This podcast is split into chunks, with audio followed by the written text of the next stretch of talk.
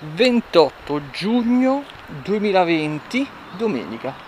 Sto sulla ciclopedonale, eh, tratto Villaggio del Fanciullo e dato che da due giorni, anzi, cioè da ieri, che mi frullano sulla testa dei, delle riflessioni, ho detto me ne voglio liberare, esattamente come quando uno caga la mattina che si deve, deve evacuare il magma putrefatto, così io praticamente mi devo espellere dalla testa queste riflessioni così ho la libero per nuove stronzate.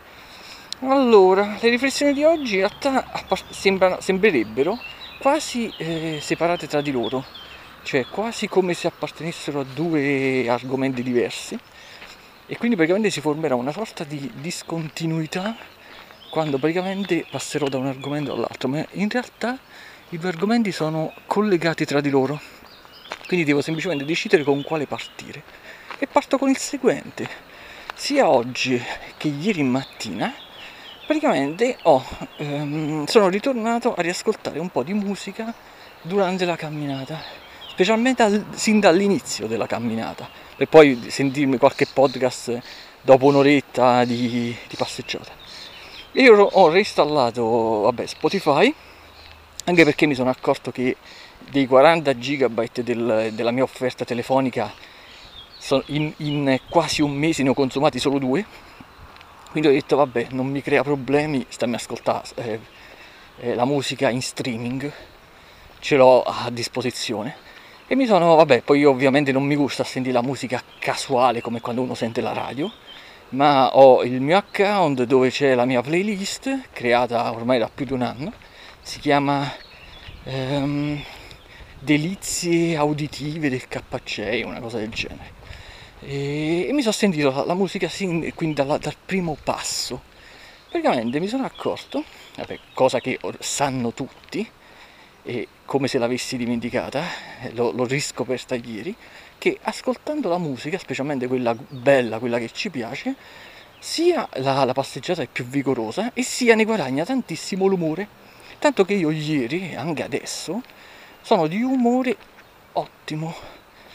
Quindi passeggio ascoltando la musica di umore ottimo, in un bellissimo posto e tutto va benissimo. Però a un certo punto uno riflette e dice, cazzo, ma quindi il, la musica ha influenzato il mio umore, l'ha migliorato, cioè partendo da un umore stabile, tranquillo, quindi né triste, non, è, non, sono, non ero né triste né felice, una via di mezzo, quasi apatico diciamo, con la musica giusta praticamente riesco a migliorare l'umore. Questo ovviamente è bellissimo, è fantastico, esiste una sorgente esterna di qualcosa che praticamente è in grado di influenzarci, metto a largo a tutti quanti, come per esempio la musica. In realtà però se uno ci riflette, non è che, anzi specialmente se ci rifletto io, non è che la cosa mi piace tanto, ossia in questo caso ok, mi è andata bene, ma in generale io ho sempre cercato di schermare la mia mente dalle influenze esterne.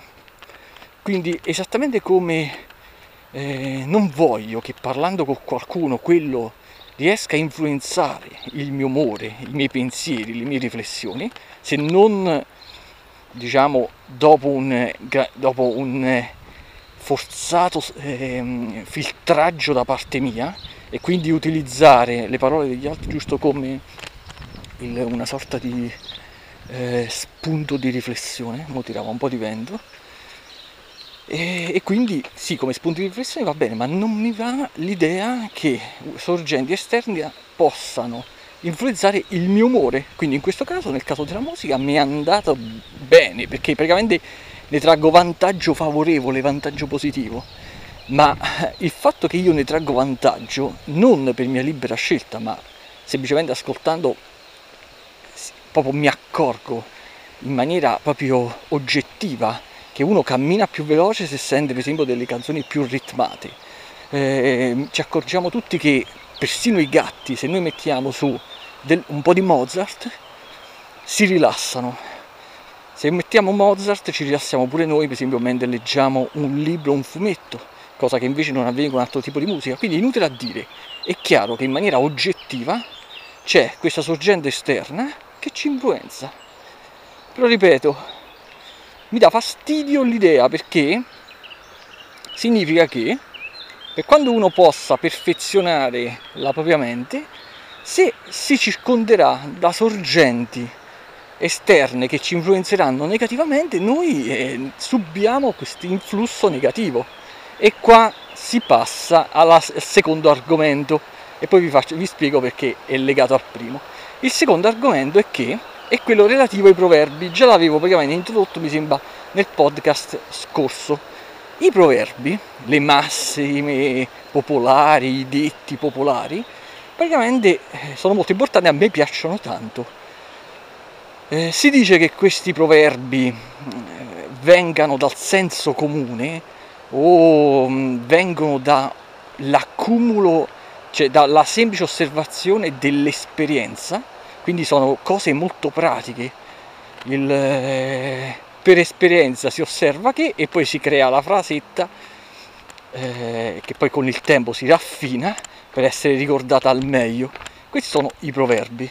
Cioè praticamente me lo so segnato su un foglietto perché l'ho scoperto stamattina, che lo studio di questi proverbi e in generale eh, diciamo della conoscenza per esperienza diretta, quindi tutto ciò che riguarda la conoscenza per esperienza diretta, che ricordiamoci è l'esperienza più universalmente eh, pratica, cioè che, che praticamente dà, suoi, dà buoni frutti. Invece per una conoscenza legata al, alle riflessioni non è una cosa per tutti, bisogna diciamo avere un, un particolare tipo di mente e soprattutto essere proprio mm, portati per riuscire a trarre insegnamento dalla semplice elucubrazione. Invece diciamo molto più alla portata di tutti è il, la conoscenza per esperienza diretta e la paremiologia, paremiologia è lo studio che studia proprio tutto ciò che riguarda la conoscenza per esperienza diretta e di conseguenza e soprattutto i proverbi. Poi ci sta la paremiografia, che invece è semplicemente la pratica di eh, catalogare, accumulare, raccogliere i proverbi, quindi le due, le due cose generalmente si assomigliano ma eh, un, conto è la prima, la paremiologia che li studia e un conto è quella che li raccoglie e basta. Allora, questi proverbi io mi sono accorto che in realtà li posso io, eh, io, nel senso che è un pensiero mio, li posso raccogliere in due tipologie.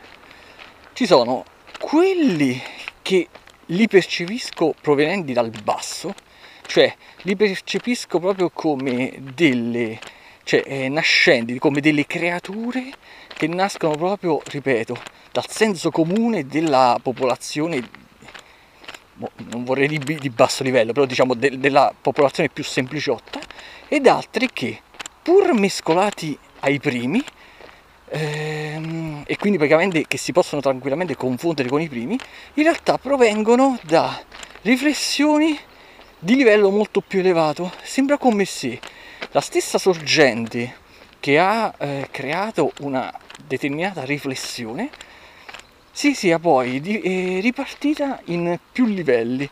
Una parte è andata a, a perfezionare la riflessione per creare una vera e propria filosofia dietro quella riflessione, uno studio di, di, delle, mm, degli approfondimenti e tutto quanto.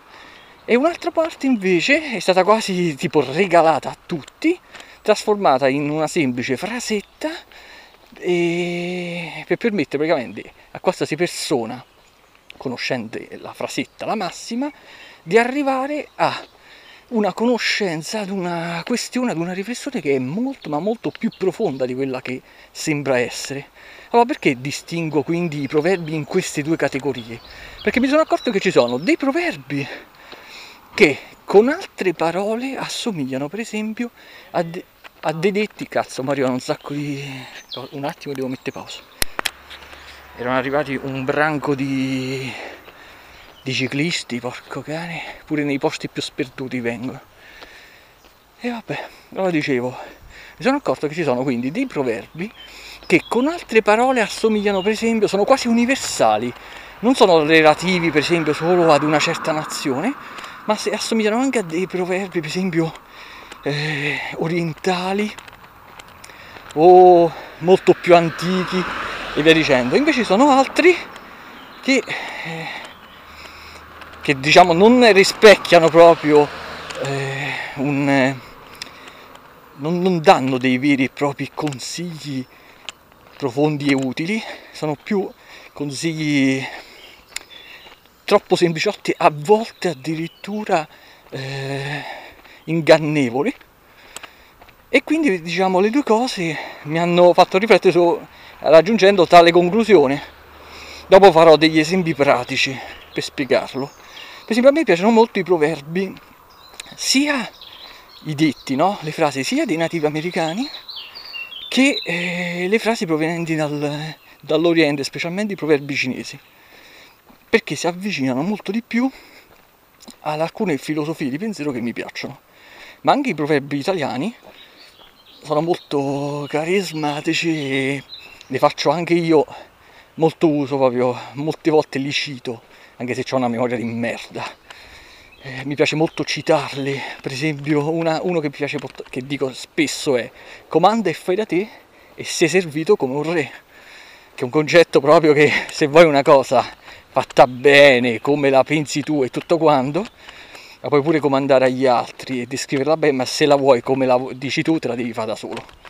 Questo per esempio è un proverbio che io ripeto spesso, ma ce ne stanno molti che mi piacciono. Però ci sono alcuni, e qua entriamo nel nuovo discorso, e ci possiamo riallacciare anche a quello di prima, che eh, sinceramente se presi alla lettera non è che siano proprio il, il consiglio migliore, quello più saggio. Sembrano più che altro il, classico consiglio da furbo, che a me sono i consigli che a me non piacciono per niente e questi di sicuro nascono dal basso, nascono da una mente più superficiale. Vi faccio subito un esempio, il cosiddetto detto, il cosiddetto proverbio, chiodo scaccia chiodo. Questo che sembra un proverbio utile che gli si dice praticamente a uno che soffre per qualche motivo, in realtà è molto dannoso. Questo va in conflitto con per esempio il ciclo dell'insoddisfazione e della sofferenza, del, del desiderio e dell'insoddisfazione di cui ho parlato un sacco di volte, ossia i primi due principi del, del buddismo. Questo si vede che non è un proverbio che nasce da una riflessione saggia e profonda che viene dall'alto. Quando dico dall'alto intendo da chi è portato a pensare. Ma questo sembra proprio un, invece un detto proprio pratico, pratico, veramente di popolare di basso livello. Invece ce ne sono altri e qua mi riallaccio all'argomento principale, quello che ho detto all'inizio della musica, che per esempio piace molto, che è meglio soli che male accompagnati. Allora dice che cazzo, sembra che stai facendo un mischiume tra un sacco di argomenti diversi che non ci azzeccano niente l'uno con l'altro, invece ci azzeccano. Adesso ve lo spiego. Io ho iniziato questo podcast dicendo di come mi sia accorto di come la semplice musica è in grado di influenzare il nostro umore. Se noi sostituiamo il concetto di musica a semplicemente una sorgente esterna a noi, in grado di influenzare il nostro umore, di influenzare i nostri pensieri, le nostre riflessioni, il nostro stato d'animo, eh, sostituiamo quindi, il, la, lo facciamo più generico, ci accorgiamo che così come lo fa la musica, così lo possono fare per esempio le persone che ci circondano. Questo significa, e, no, e ormai penso ve ne siete accorti tutti, che se ci circondiamo di, un, di una certa tipologia di persone, quelle, che, che, soprattutto quelle che non hanno, che non spaziano con i pensieri, con le riflessioni a più livelli e a, a più gradi, ma sono praticamente tendono a rimanere fossilizzate sempre su uno stesso tipo di cose, di pensieri, praticamente a noi ci affossano. Noi praticamente circondandoci da queste non riusciamo a eh, spingere tutti il, cioè a far evolvere tutti i semi di possibile riflessione che, sono in, gra- che è in grado di fare il nostro cervello, ma questo praticamente rimane eh, incatenato, rimane affossato eh, perché praticamente riesce semplicemente a, ehm, come posso dire, a mandare avanti semplicemente i pensieri compatibili con quelli che ci circondano. Ed è per questo che il detto meglio soli che male accompagnati ci azzecca benissimo, concordo benissimo con questo detto. Infatti io, io stesso mi accorgo che quando ehm, sto da solo e sto bene, quindi sto equilibrato, non, ho uno stato d'animo equilibrato che non sia né euforico né eh, di merda, praticamente sono più predisposto alla riflessione su più livelli, rifle- traggo spunti di riflessione su, da qualsiasi cosa, sopra film, libri, semplicemente camminando, sopra, pure stando sopra il cesso. Quando invece devo, passo il mio tempo assieme a qualcuno, io metto in stand by tutte queste cose, è come se mettessi in stand by una enorme eh, porzione del mio cervello, della mia mente, semplicemente per eh, cercare di ehm, man- mantenere una sorta di compagnia con quello che con la persona che sta assieme a me. Quindi praticamente se la cosa si limita a brevi intervalli di tempo, vabbè, nessun problema. Ma quando invece la cosa ehm, si mantiene costante per molto tempo, oh, avverto proprio la regressione della mia capacità di riflessione. Quindi il proverbio in questo caso ci azzecca la grande, ci azzecca la grande.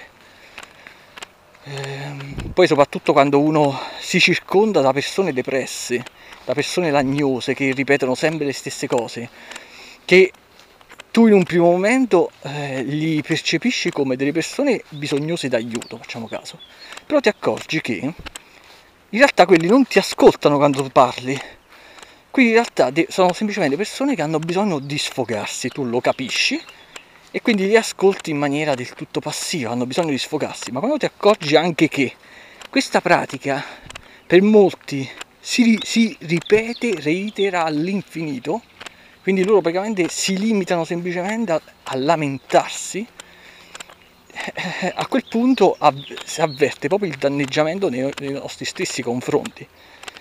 Eh, quindi quando a sto cazzo, eh, loro non, non ci guadagnano nulla e noi ci rimettiamo di brutto. Sempre riferito a questo argomento, quindi questo detto, ripeto, eh, meglio soli che mal accompagnati, che io ripeto è un detto che secondo me appartiene alla categoria dei detti provenienti da riflessioni più profonde, se ne aggiunge un altro che l'ho scoperto oggi, questa mattina stessa, che è va con chi è meglio di te e pagagli le spese. Non l'avevo mai sentito. Va con chi è meglio di te e pagagli le spese. Questo è associato a quell'altro, ossia meglio soli che mal accompagnati. Perché? Mentre uno dice meglio soli che mal accompagnati quando uno si accorge che non può, eh, non può decidere con chi circondarsi, però può decidere di non circondarsi. Viceversa, quando praticamente troviamo una persona che, con cui riusciamo ad evolverci, quindi quando troviamo una persona che praticamente riesce a ehm, spingere ad attivarci alcuni punti del, della mente, alcuni punti del cervello, con riflessione e tutto quanto, che è in grado veramente di farci evolvere, quelle praticamente per noi dovrebbe essere una sorta di tesoro. Infatti come ripeto, rileggo il coso, va con chi è meglio di te e pagagli le spese. E questo non so perché quando leggo questa frase mi riviene in mente, per esempio, i mecenati di una volta.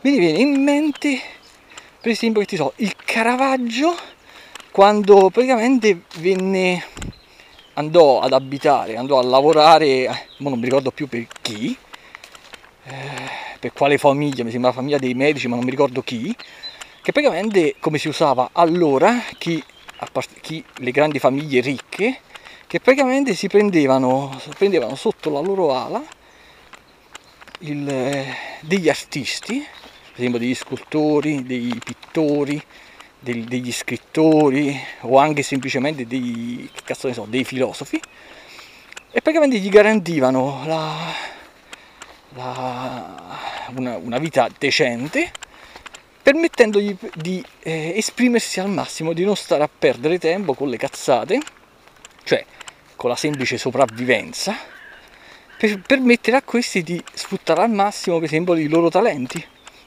Mi, mi è venuto in mente questo, che per esempio molto spesso, non so se l'avete sentito pure voi, c'è gente che per esempio quando parla del Buddha o che cazzo ne so, di Joshua Bar Yosef, quello che in Occidente viene, viene chiamato Gesù, no? il Gesù del cristianesimo, praticamente alcuni dicono che questi praticamente non facevano un cazzo dalla mattina alla sera, quindi praticamente si limitavano, parla, cioè parlavano, filosof, filosofeggiavano, semplicemente perché non dovevano zappare, non dovevano stare a lavorare e quindi non c'avevano un cazzo da fare, quindi praticamente erano liberi di parlare, quindi sì cazzo che il Buddha era saggio e tutto quanto, se ne stava seduto semplicemente a parlare, no, questo spesso ho sentito questi ragionamenti veramente incredibili che dimostrano il, un livello veramente basso per esempio del, del ragionamento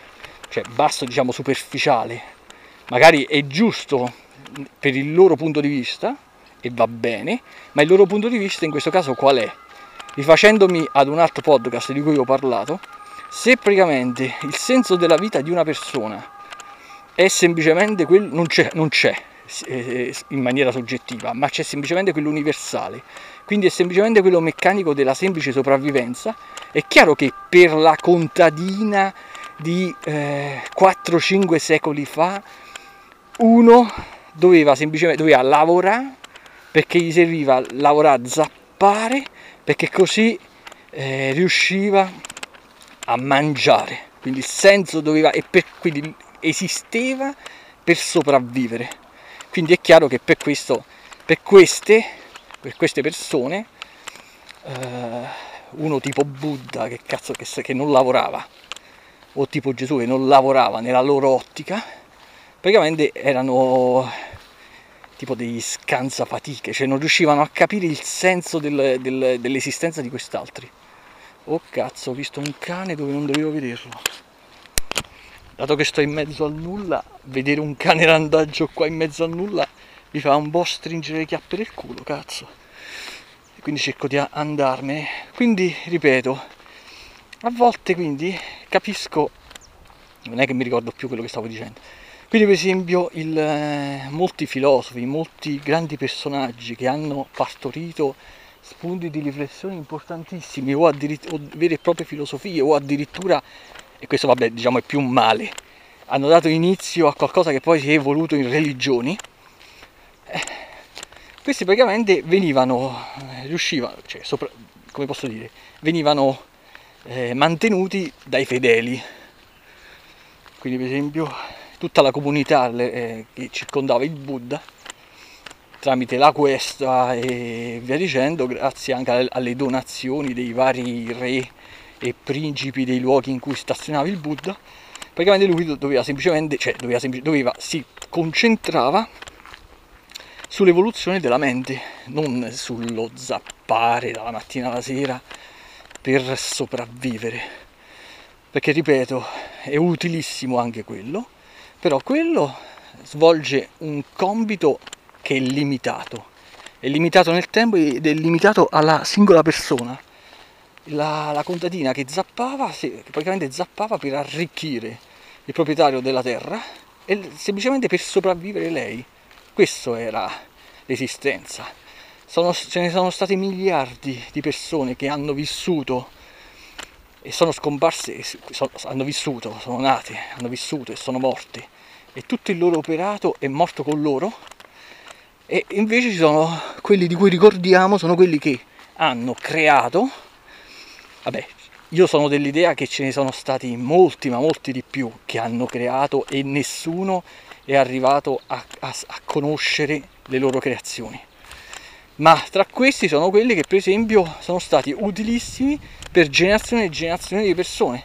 Quindi per esempio io ringrazio eh, al, al 10.000% il, la persona del Buddha, per esempio, ne dico una, ma ce ne stanno tante, ringrazio una marea di persone, ringrazio Schopenhauer, ringrazio Pessoa, ringrazio questi, che durante la loro esistenza,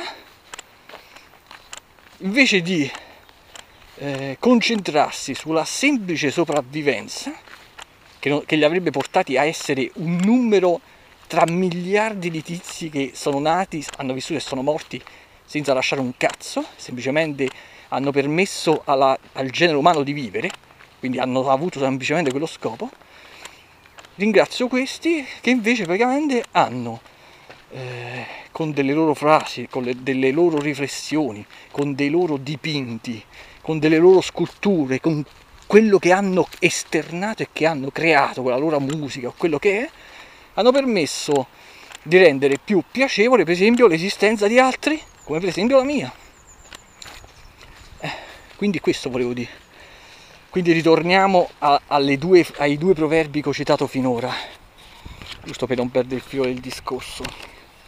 Allora, ho parlato finora di meglio soli che male accompagnati, e ve l'ho spiegato, meglio non affossare la propria mente circondandosi con, da, da persone inadeguate e, o semplici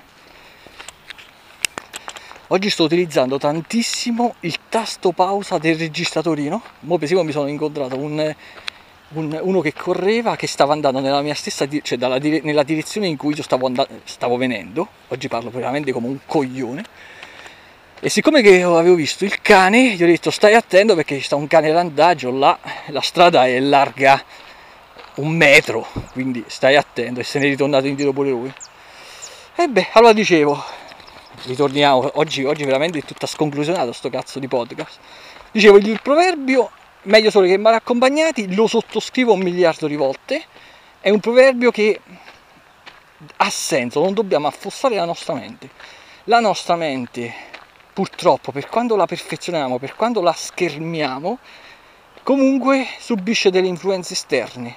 Le subisce, ce ne accorgiamo semplicemente ascoltando della musica, in quel caso ci guadagniamo, lei subisce quando ci circondiamo da persone in grado di farci evolvere, che ci rasserenano, che ci permettono di evolvere, ripeto, non semplicemente con la semplice compagnia, quello è un, problem- quello è un altro discorso, quello è un problema nostro. Se noi abbiamo bisogno degli altri, della compagnia degli altri per non sentirci soli, quello è un problema nostro quello non siamo proprio riusciti, non riusciamo a stare bene con noi stessi. E quindi andiamo alla ricerca di una qualsiasi persona X per eh, semplicemente farci compagnia, che deve riempire il nostro... è la stambella del cazzo con cui ci teniamo in equilibrio. Cade la stambella, cadiamo per terra. Quindi praticamente è meglio non, non circondarsi da eh, sorgenti, diciamo così, sorgenti di influenze negative, piuttosto è meglio stare soli. Quando invece becchiamo quelle sorgenti che sono praticamente da cui noi avvertiamo proprio l'influsso favorevole, l'influsso positivo, ci rifacciamo all'altro coso, l'altro proverbio che anche questo sottoscrivo. Va con che è meglio di te e pagagli le spese. Ovviamente per meglio di te non esiste in maniera universale assoluta uno che è meglio di noi. Ovviamente il proverbio suppongo si riferisca a determinate caratteristiche, a determinate caratteristiche, per, determinati, per determinati aspetti ha senso dire che quello è meglio di me o è peggio di me, ci sarà quello che giocherà a scacchi meglio di me, ci sarà quello che sarà più alto di me, ma in senso assoluto non ha senso che un essere umano sia meglio di un altro. Questo non lo devo neanche stare a specificare.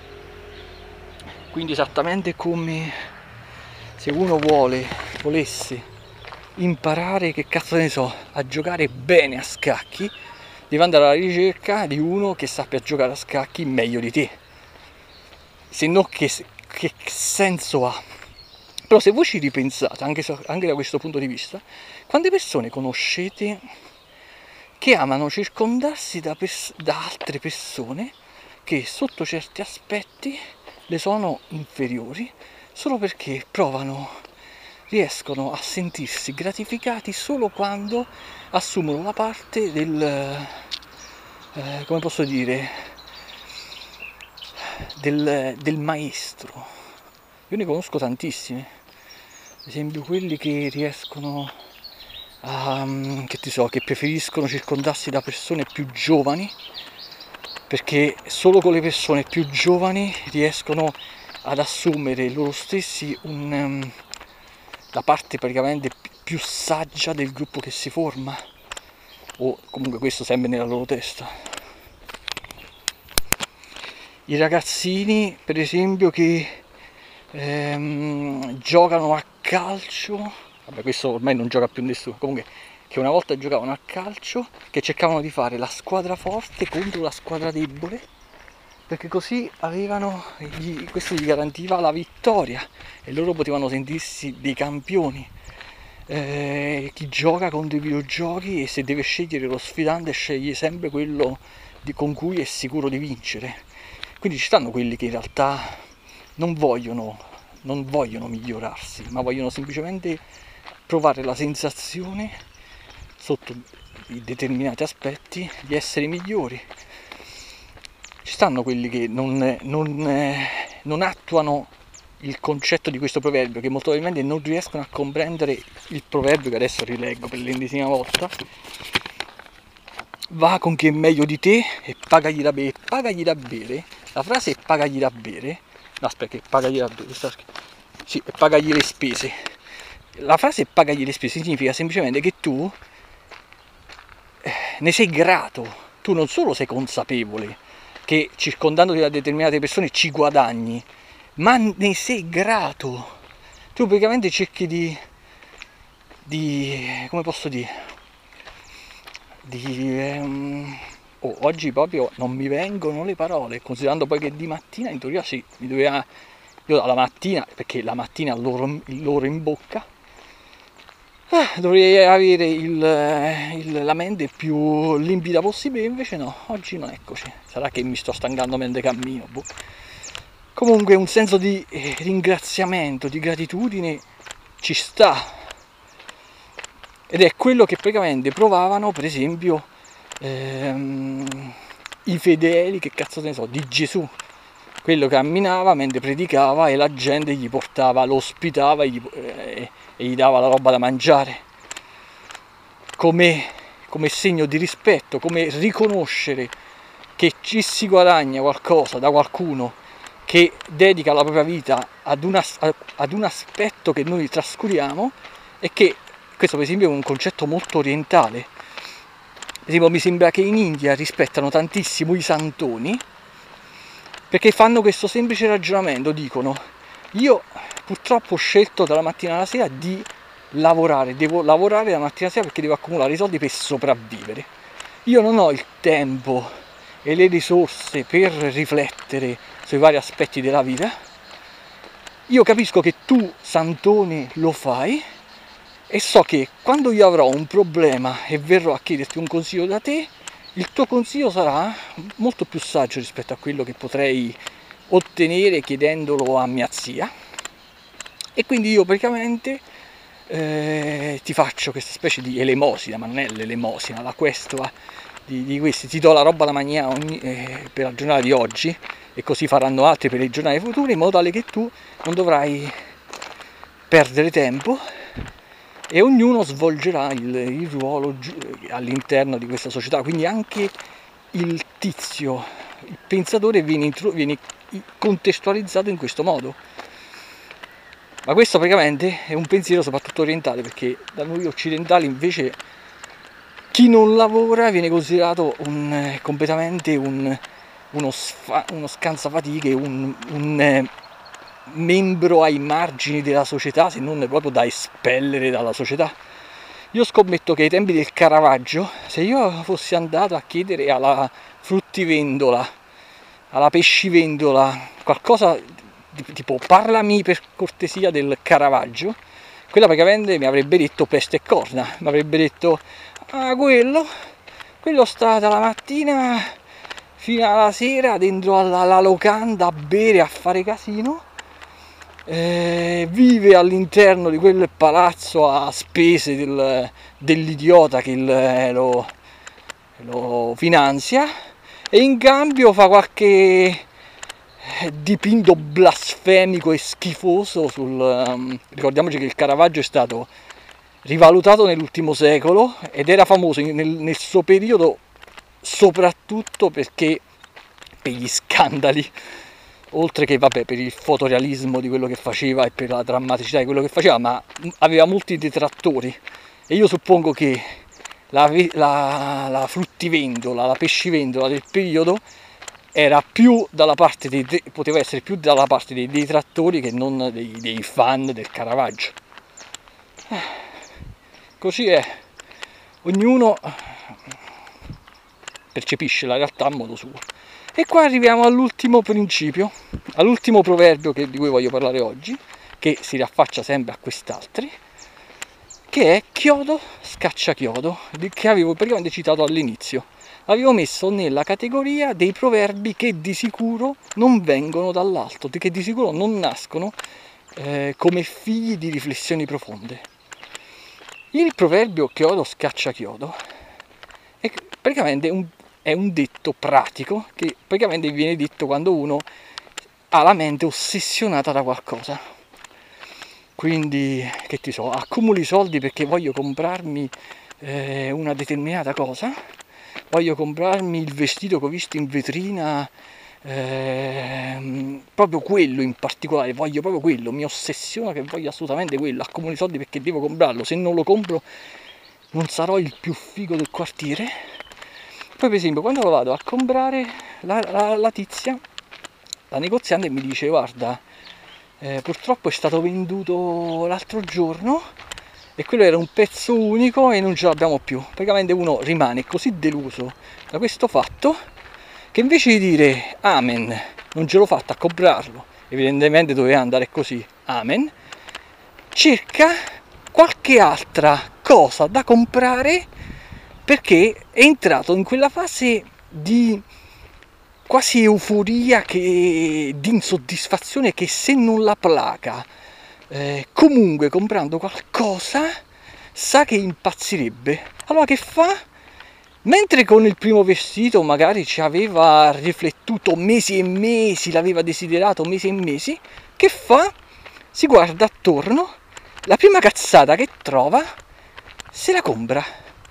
Ovviamente questo porterà, secondo il, i primi due principi del buddismo e, e quindi il ciclo eh, desiderio insoddisfazione, gli porterà nel, dopo un leggero intervallo di tempo un senso di, di, insoddisfazione che addirittura era superiore a quella che aveva provato quando non era riuscito a comprarsi il, il vestito che voleva lui.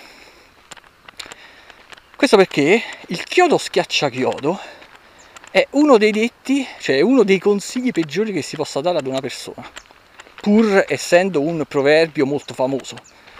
Stessa cosa, inutile a dire, che si fa in campo amoroso si dice praticamente a uno che appena eh, si è appena lasciato con la moglie o con la fidanzata guarda tu non, non stare sempre a pensare a questo non ossessionarti ma trovane, trovatene un'altra come se le persone fossero intercambiabili e qui è come se una cosa possa risolversi in questo modo. Ma quante volte l'abbiamo visto nella pratica mettere in atto un proverbio del genere? Io un'infinite volte.